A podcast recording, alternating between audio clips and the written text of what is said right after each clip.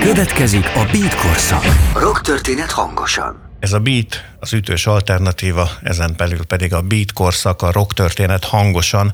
Bajnai Zsolt vagyok, a mai műsor vezetője. Vendégem pedig kicsit távolból Pap Béla, Szolnokról egészen konkrétan, akivel a 80-as, 90-es évek könnyű zenéről fogunk beszélgetni. Úgyhogy eh, mivel pontosan be kellene eh, Bélát mutatnom, inkább azzal kezdeném, hogy Béla, ha tőled valaki a 80-as években megkérdezte, hogy te mivel is foglalkozol, ki is vagy te, akkor hogyan válaszoltál? Jó, jó, már is felütésnek már is jó a kérdés. Egy, egy nagyon régi fogalommal válaszoltam volna valószínűleg kapásból, amit aztán persze régóta nem is használok. Szóval azt mondtam volna, hogy népművelő vagyok. Most ha, ha látnád, akkor tudnád, hogy erősen mosolyok, nem csak átvitt értelemben. De hát ennek a szakmának a korabeli neve az volt gyakorlatilag műveledési házakban, a műveledési központban dolgoztam, és onnan, onnan tárultak ki a kultúra világának különböző kisebb-nagyobb ajtói, így többek között a, a zene, a könnyű zene, a rockzene. Ugye, aki téged ismer, azt tudja, hogy te a könnyű zenével foglalkoztál már ott a 80-as években is. Ezzel nem minden népművelő volt akkoriban így. Téged ez eh, hogyan vagy miért szippantott be? Szerintem, szerintem különösebb oka azon kívül, hogy egyfajta belső érdeklődés a kamaszkorból származó zenék iránti szeretet itt ennek közelében nem volt, hangsúlyozom, egyáltalán nem volt a munkaköröm. Volt ilyesmi munkakör egyébként a régi szakmai leosztásokban, akik kimondottan koncerteket szerveztek, stb. Nekem messze nem ez volt a, a teendőm. És tulajdonképpen, tehát nem tudom másképp megfogalmazni, hogy így visszagondolok a, a sok-sok jó zene, magyar, külföldi, amit kodakamaszkoromtól hallgattam, az vitt egyre inkább a felé, hogy foglalkozzak vele, illetve egy másik oldal, ami viszont a bal szerencsém, hogy én piszakor nem tudtam, meg nem tudok zenélni, ettől függetlenül nagyon jól éreztem magam abban a közegben, amit a zene környezetet tudott teremteni. Aha. Meg tudsz nevezni olyan zenekarokat, vagy zenét, zenészt, aki nagy hatással volt rád, még azelőtt, hogy elkezdtél volna a zene szervezésével foglalkozni? nem lennék őszinte, ha most így valakit nagyon kiemelnék, mert tényleg a, a korai, hogy mondjam, a vasfüggönyön keresztül beszivárgó progresszív rockzene szinte valamennyi hát hozzáférhető dolga az elért engem is. Hozzáteszem, hogy a Komjáti Györgynek azok a 25 perces Beat című műsorai, ami azt hiszem a Baltok Rádion mentek ott, ugye nagyon sok olyan egyébként nem a fő hullámba tartozó dolgot is bemutatott, ami akkor kamasz fejjel izgalmas volt, de tehát azért nem mennék ebből nagyon, mert nyilván szerettem én a Black Sabbath-tól kezdve a Pink Floydon keresztül sok minden. Aztán persze az is hatott, hogy a baráti ködömhöz milyen dolgok jutottak el, úgyhogy már viszonylag korán találkoztunk olyan zenékkel, mint a, a Vishnu Orchestra, vagy a, vagy vagy, vagy mondjuk a King Crimson ilyesmi. És igen, tehát e, e, ezzel együtt persze a hazai dolgokat is kedveltem. Voltam én az akkor még Ságvári Művelési Háznak nevezett Szolnoki Művelési Házban P-Mobil koncerttől kezdve egészen a, a mit tudom én, a Collegium Musicum nevű legendás cseh szlovák triónak a koncertjéig, Omegán és sok, sok minden máshoz. Szóval össze, össze, össze, összekapirgáltam az élményeket. A, a mi ismerettségünk az egyébként a 80-as évek végére nyúlik legalábbis úgy vissza, hogy én tudtam, hogy van egy Pap Béla, akinek a könnyűzenéhez, a szolnoki könnyűzenéhez nagyon sok köze van. Ha már itt az imént ilyen meghatározó vagy elsőket próbáltam kérdezni tőled, akkor való ott próbálnám folytatni, hogy, hogy meg tudsz nevezni olyan koncertet, amit már te szerveztél, és első volt, vagy amire először már szívesen emlékezel, hogy az, az összejött, az működött? Hát most, hogyha így hirtelen visszagondolok, nem, nem könnyű a kérdés egyébként, mert ha pontos számítást nem is végeztem, de nagyon-nagyon sok koncertet, nagyon sokféle műfajban sikerült összehoznom az évtizedek során úgy, úgy egy úgy hirtelen beugrik, hogy ez most az első volt-e vagy sem, azt, azt semmiképpen nem tudom megfogalmazni, de azt igen, hogy ez a már említett Ságbáli műfházban volt, amit én úgymond kibéreltem, illetve a kollégális kapcsolatok alapján megszereztem. Ez összefügg azzal a korszakkal, volt egy érdekes kezdeményezés, hiszen már 80-as években is azért látszott, hogy a fiatalokkal jó lenne valamit abban az értelemben kezdeni, hogy az energiáikat lekötni úgy, hogy a, a lekötés mikéntje az a, a érdeklődésükből fakadjon, akkor volt szólnokon egy diáktanya nevű kezdeményezés, és ez a diáktanya, tehát akkor ennek én voltam a szervező, és ezzel csináltak meg ezt a koncertet. Nagyon őszintén megmondom, arra már nem is emlékszem, hogy ki volt a, a hazai fellépő, de hogy az azóta Magyarországon igen jó névre szertett Dipov Raskolnikov volt az egyik fellépő, aki ugye Ausztriából jött át, és mondom, ide-haza egész komoly névé fejlődött a blues világában. No, vele csináltuk Popresso néven az első ilyen koncertet, ez valamikor 84-85 táján valahogy így volt, de megemlíteném még azt is, amikor 1984-ben már volt egy tulajdonképpen katasztrofa zenét játszó együttesünk, a Madame Petova nevű zenekar, az ő első koncertjük egy exotikus helyszínen, Szolnokon a Valkat Katalin Gimnázium tornatermében zajlott le egy ilyen karácsonyhoz közeli időpontban. Hát az lehet, hogy még megelőzte ezt a másik komolyabb próbálkozást. Ez a beat korszak, a rock történet hangosan, a beat, az ütős alternatíva eh, hullámhosszán vagy csatornáin. Eh, én Bajnai Zsolt vagyok, a vendégem pedig Pap Béla, akivel a könnyű zene 80-as évekbeli időszakáról, egy kicsit szolnokról is beszélgetünk, és ugye eddig eh, azt próbáltuk körüljárni, hogy miként is került Béla a könnyű zene közelébe. Beat korszak. Beat. Beat. Az ütős alternatíva. És akkor ott szeretném folytatni valahol veled a beszélgetést, hogy a 80-as években járunk, én általában koncert jegyvásárló néző voltam, te általában a másik oldalon, a szervezők oldalán voltál, hogy hogyan működött a, a 80-as években egy-egy koncert megszervezése. Nem volt telefon, alig volt telefon, internetről még nem is álmodtunk hogyan gondoltad ki, vagy honnan szereztél információt arról, hogy valakit te meg tudnál hívni, és mondjuk őt hogyan tudtad elérni?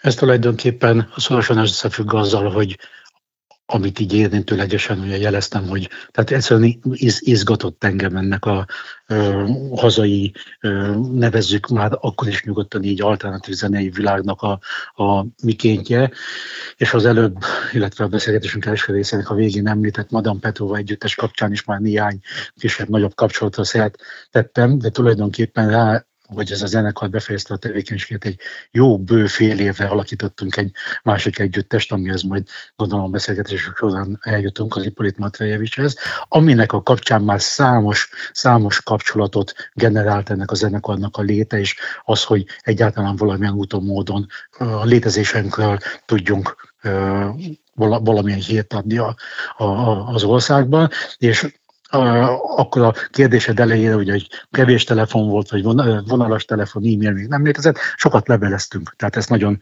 határozottan nem neked mondani, hogy a, a programszervezés mikéntjében kimondottan sokat leveleztünk, rövid, tömör, ám de egy-kettő-négy forintért feladható levelekkel. És a, ha már, bocsánat, igen. É, azt hogy... akartam kérdezni a levelezésről, ugye, hogy, hogy te bejelentkeztél, hogy Pap Béla vagyok Szolnokról, és szeretnélek benneteket meghívni ide és ide koncertezni. Ezt egy levél alapján egy, egy zenekar, aki azért valamennyire ismert volt, hiszen te is azért hívtad meg, meg bíztál abba, hogy néző közönsége is lesz. Egy ilyen levelet komolyan vett? Hát ha komolyan írtad meg, akkor igen.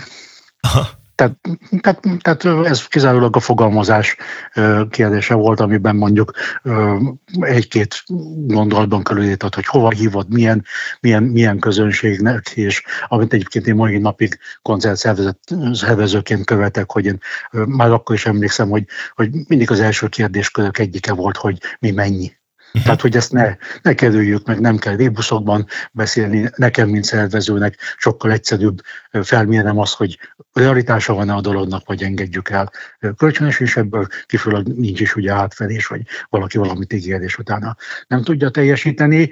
Úgyhogy így, de ennél ez nyilván most egyszerűsítem, tehát nyilván azért összetettebb kérdés volt.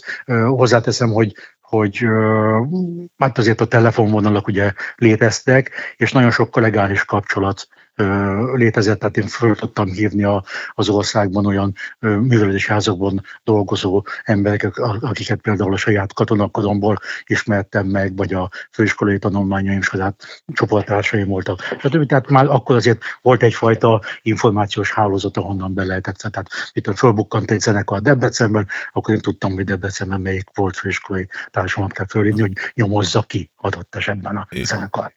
Ugye majd arról is szó lesz, vagy már most elárulhatjuk, hogy azért te a mai napig koncertszervező vagy, hiszen a tavaly negyed százados születésnapját ünneplő Örökség Világzenei Fesztivált is csinálod. Tehát van összehasonlítási alapod elég alaposan a 80-as évekkel, hogy a maihoz képest tényleg itt jó három évtizeddel ezelőtt mennyivel, vett, mennyivel volt hosszabb idő, vagy több idő szükséges ahhoz, hogy egy koncert összejöjjön? Tehát mondjuk az első levéltől a koncert megvalósulásáig, nem tudom én, hetek, hónapok teltek el, vagy, vagy milyen gyorsan tudtál egy-egy bulit összehozni?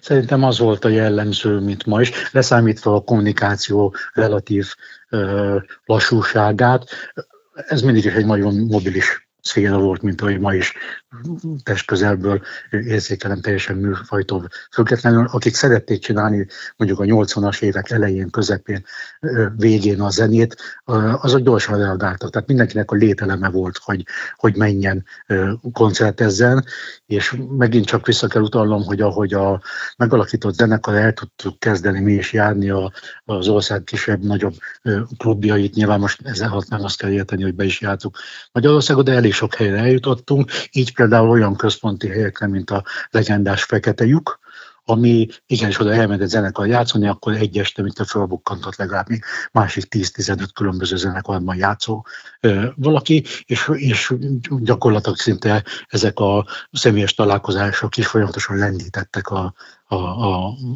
a dolgokon, és a kérdésedre pontosan válaszolva, nem érzékelném, vagy nem mondanám azt, hogy, hogy ó, borzasztó hosszú idők teltek el, amikor a 80-as évek azt mondja, hogy próbálok gyorsan utána számolni, ilyen 80-87 körül én itt Szolnokon a vasútállomásnál lévő csomagponti művelési házban dolgoztam, és ott indítottunk egy Klub 200 nevű klubot. Azért volt Klub 200, mert akkor Pesten már az Almasai téri szabadidő központban működött a Klub 2000. Ezt én lefordítottam szolnoki viszonyokra. Ha ott vannak mondjuk a Műszaki Egyetem volt, ha jól tudom, hogy a fenntartója dolognak 2000 embert valószínűsítettek, akkor szólnak a jó, ha volt 200, ugye ez éveken keresztül működött, többek között mondjuk a Kispár és abból az első koncertjének egyikét adta egy szólnokon, aztán még sokat-sokat. Na, ez a, ennek a klubnak azért hoztam szóba, mert ha úgy visszagondolok, hogy volt egy intenzív korszak, amikor az intézmény is megengedte, hogy havonta két alkalommal is volt koncert, és rendszeresen nem egy, hanem inkább kettő vagy három fellépővel, akkor azt mondom, hogy elég jól működött ez, mert nem történt az, hogy egyszer kitaláltok, és akkor két hónap múlva realizálódott valami. Mennyire volt az jellemző, hogy ugye te elindítasz egy új klubot, és hogy annak majd, vagy idővel híre megy, és már téged kezdenek el keresni, hogy, hogy nem tudom én, egy turné útvonalba nálad is koncertet adnának, vagy hú, hát mi egy induló zenekar vagyunk, jaj, de jó lenne, ha felléphetnénk nálad. Tehát mennyi idő kellett ahhoz, hogy már téged keressenek a zenekarok, vagy netán, ha már léteztek zenekari menedzserek, hogy a segítségeddel léphessenek föl?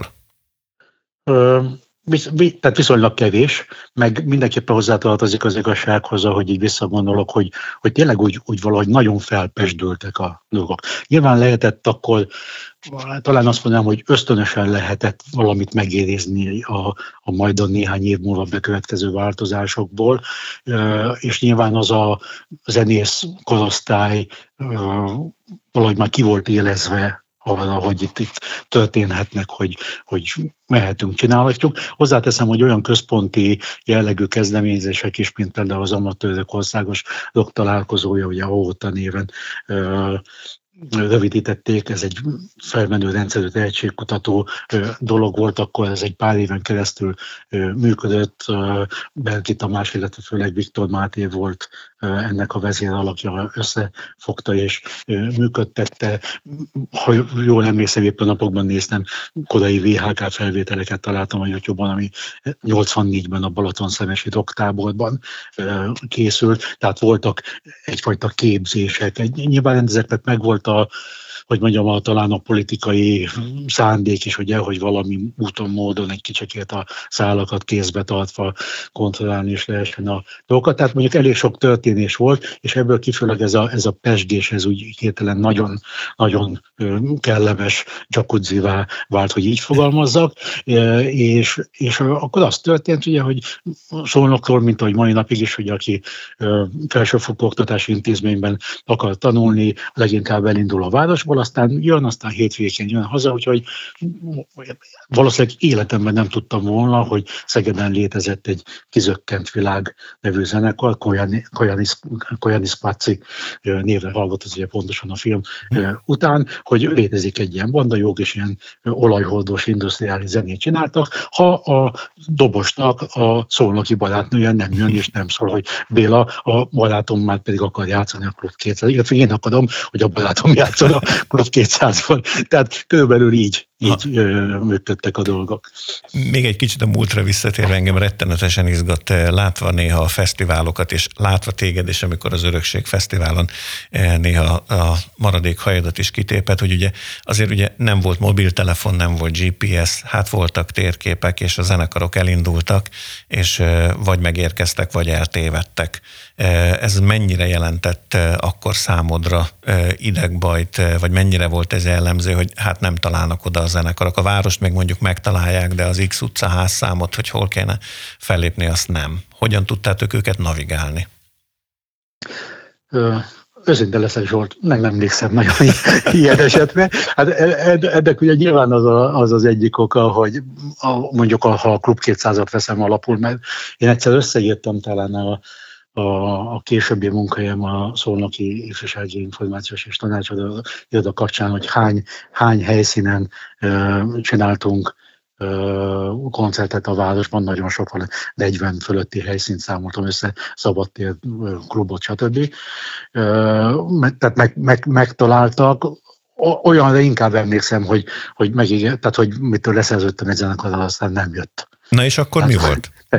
Hát Megvett a közönség? Jó? Vagy? Ezt elmes. Nem, nem, ez egy, ez egy április 30-i koncert volt kint a Tiszeligetben, hogy a, kihasználva a május 1 szabad napot, előző estén csináltunk itt egy ilyen baráti összefogással, ahol emlékszem, hogy Szonya és a sápadt arcúak és még jó páran voltak, de szerintem ott a 80-as évek végén volt, 90-es évek elején maximum, és be volt tervezve a Póka Egonnak a triója, uh-huh. és akkor nem nem, nem jöttek, de például ez is akkor már úgy ki, valahogy, tehát, tehát valamilyen csatornán kidedült, ha, azt hiszem, hogy üzentek. Talán itt volt a Texas nevű zenekar, és állítólag, hogy nem tudnak jönni, mert valami közben nyilván volt valami fizetősebb buli, nincs jelentősége, és még előfordult akkor is, szerintem előfordul ma is. E, igen ám, de ott, ott volt egy félig meddig lezáratlan buli, a barátaim, akikkel szerveztük, meg ott álltak rengeteg eladatlan csoport mennyiséggel. Ellen szemben még ugyanaznap, vagy ugyanazon estén a, a Bill bácsó, de Gyula pedig játszotta a saját zenekarával a, a, a momentben, ami légvonalban, ami a léget is töndelött, itt szólnak a légvonalban, mint egy pár száz méterre, és, és ugyan Billnak vissza kellett mennie ö, Pestre, de a zenekar, ahogy ott befejezte, addig jutottam oda, hogy a Póka Egonék között következtek volna, úgyhogy sikerült a zenekart a momentből áthoznom a mi bulinknak a helyszínére, és csak, gyakorlatilag lett egy plusz ö, buliuk. A, a közönségnek, meg a, a kellemes mennyiségű sör után, meg tulajdonképpen hasonlóan jó nevek ö, voltak a színpadon, majdnem mindegy volt, hogy, hogy ki játszol jófajta rockzenét, úgyhogy ezt így, így, így úsztam meg ezt a dolgot. Na hát valószínűleg így születnek a legendák, és így születnek a városi rockzene történetek, amikről itt azért majd néha mi is beszélünk, mert hogy ez a beat korszak, a rock történet hangosan, a beat az ütős alternatíva hullámhosszán. Vendégem Pap Béla, akivel a könnyű zene múltjáról beszélgetünk, a hogyan lehetett koncertet szervezni, legalábbis eddig erről beszélgettünk, és akkor a következő részben egy már emlegetett zenekarról, az Ipolit Matvejevicsről lesz szó. Beat korszak. Rock történet hangosan. A Beat korszak, a rock történet hangosan, Bajnai Zsolt vagyok, vendégem pedig Pap Béla, akivel eddig eh, Szolnok kapcsán a 80-as évek koncert szervezéséről beszélgettünk, de és akkor itt tényleg nem lehet eh, azt megállni, hogy ne beszélgessünk a 80-as évekről egy mai vagy egy friss dolog miatt, mert hogy volt egy zenekar, amit már említettél, az Ipolit Matvejevics, ami nagyon komoly sikereket ért el, ám de, ha jól tudom, az első lemeze az most karácsonyra jelent meg, bakelit formában számomra nagy élmény volt ezt a lemezt kézbe venni és meghallgatni. Egy, egy kicsit itt ugye ez a zenekarnál te szövegíró voltál, de azt érzem, hogy egy kicsit való menedzser is, legalábbis egy levelezésből ezt tűnik ki. Mi is volt ez az Ippolit Matfejevics a te életedben, meg a város, meg a magyar zene életében? Hát, hogy mondjam, egy az, az életemnek, tehát ami a, a, a szakmában eltöltött ténykedésemnek egy, egy nagyon is jó korszaka, tehát nem akarok nagy szavakat használni, maradjunk abban, hogy egy nagyon izgalmas, jó korszaka volt. Vissza kell utalnom oda, hogy, hogy olyan pesgés volt a, a, a levegőben. Például itt szólnak, és egyébként meglepő módon mai napig ugye létezik egy nagyon patinás, nevezzük így régi fogalmak szerint, de a valóságot felé amatőr színjátszó társulat, a Híd színpad, és, és ott akkor éppen olyan társaság jött össze az amatőr színjátszás keretén, akik zenéltek is, maguk is, meg, meg szerveztek olyan, illetve készítettek olyan előadásokat, amiben a zene is kapott hangsúlyos szerepet, és, és ezek az átjárások, ugye szólnak tulajdonképpen mai napig egy relatíve kisváros, ezek az átjárások gyorsan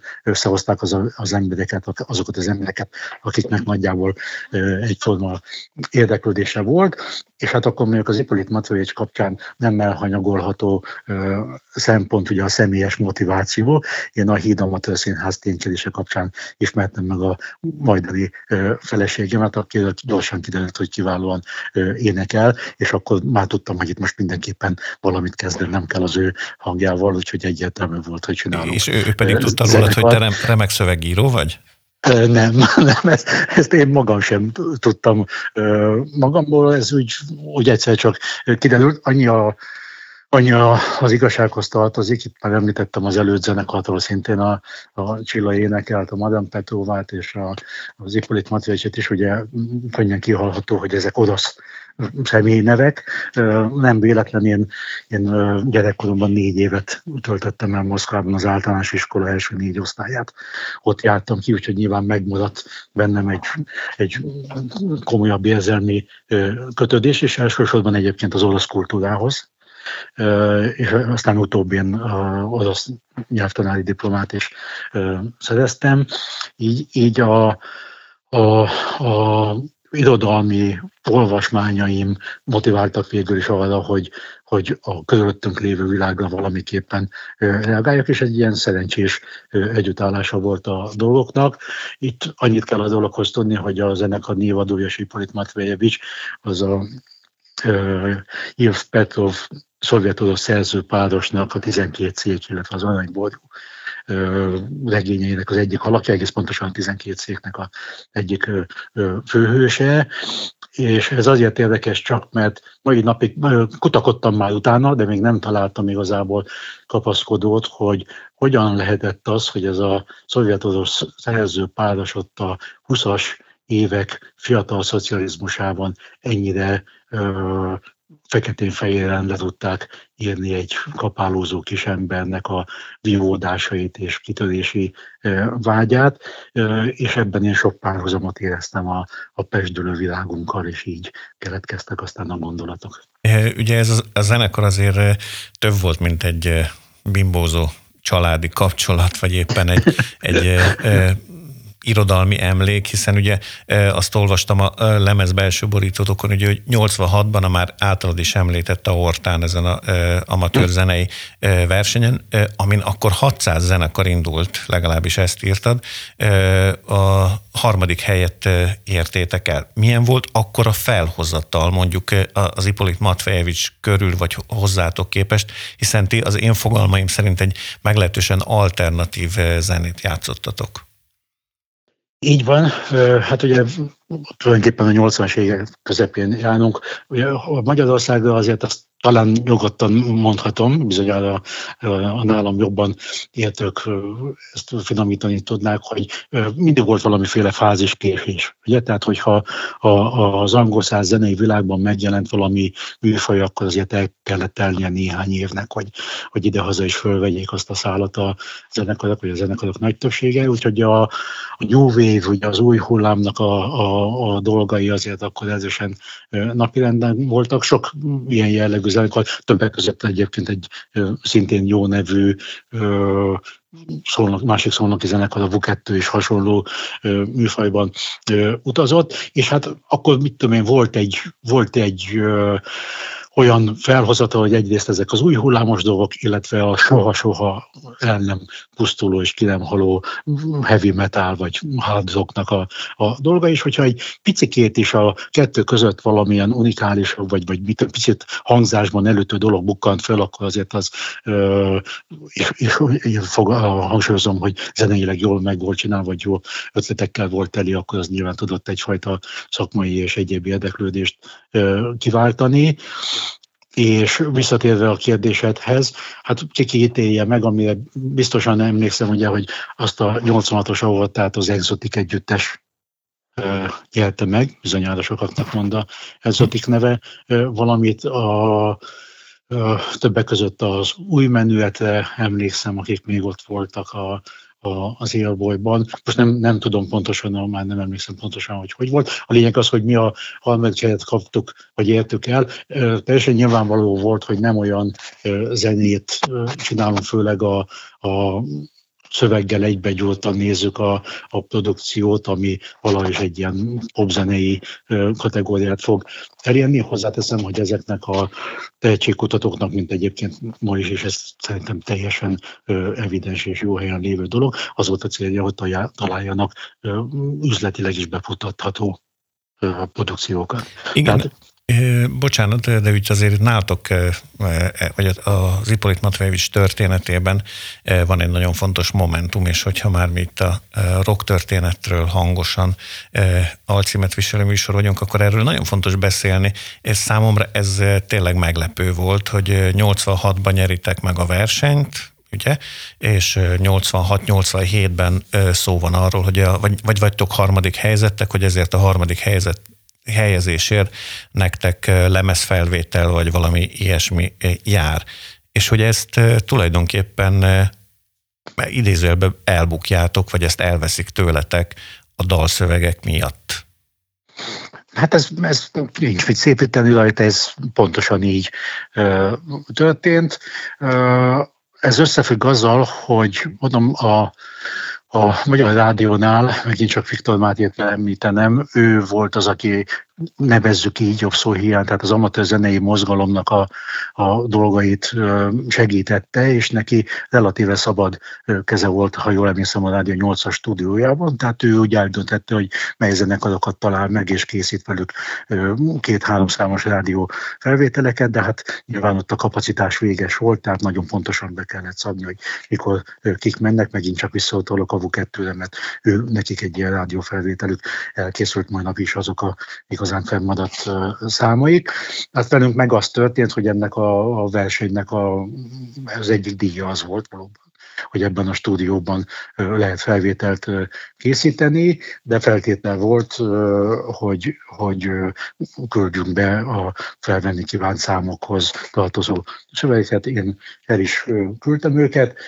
Hozzáteszem, hogy, hogy ezek sokkal inkább ironikus hangvételű dolgok voltak, de lehetett benne, bennük némely párhuzamokat felfedezni. Hát a korszakra visszatolva ugye tőlünk keletebbre, Romániában azért fajsúlyos dolgok történtek ott azokban a, az években a, a, a zserdélyi falvaknak a, hogy mondjam, nem, nem természetes átalakításától kezdve sok, sok mindenig, és voltak ezt a témát is felülelő gondolatsorok, meg hát, meg hát leginkább talán a, a, hogy mondjam, a szabadságérzetének a, a, a korlátai szembeni egyfajta ösztönös kinyilatkozás, és hát így vissza, vissza, azt tudom mondani, hogy talán természetes volt, hogy nem, nem mentek át ezek a, a szövegek, bár a, a Viktor Máté által küldött levél, ami egyébként ugye megtalálható a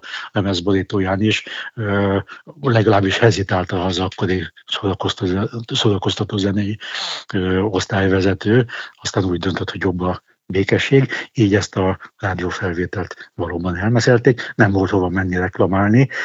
Volt még egy utélete, hogy írjunk, mit tudom, nyújtsunk be más szövegeket, de a más szövegek pontosan ugyanannyi kétértelműséget tartalmaztak, mint a, az eredetileg beadottak.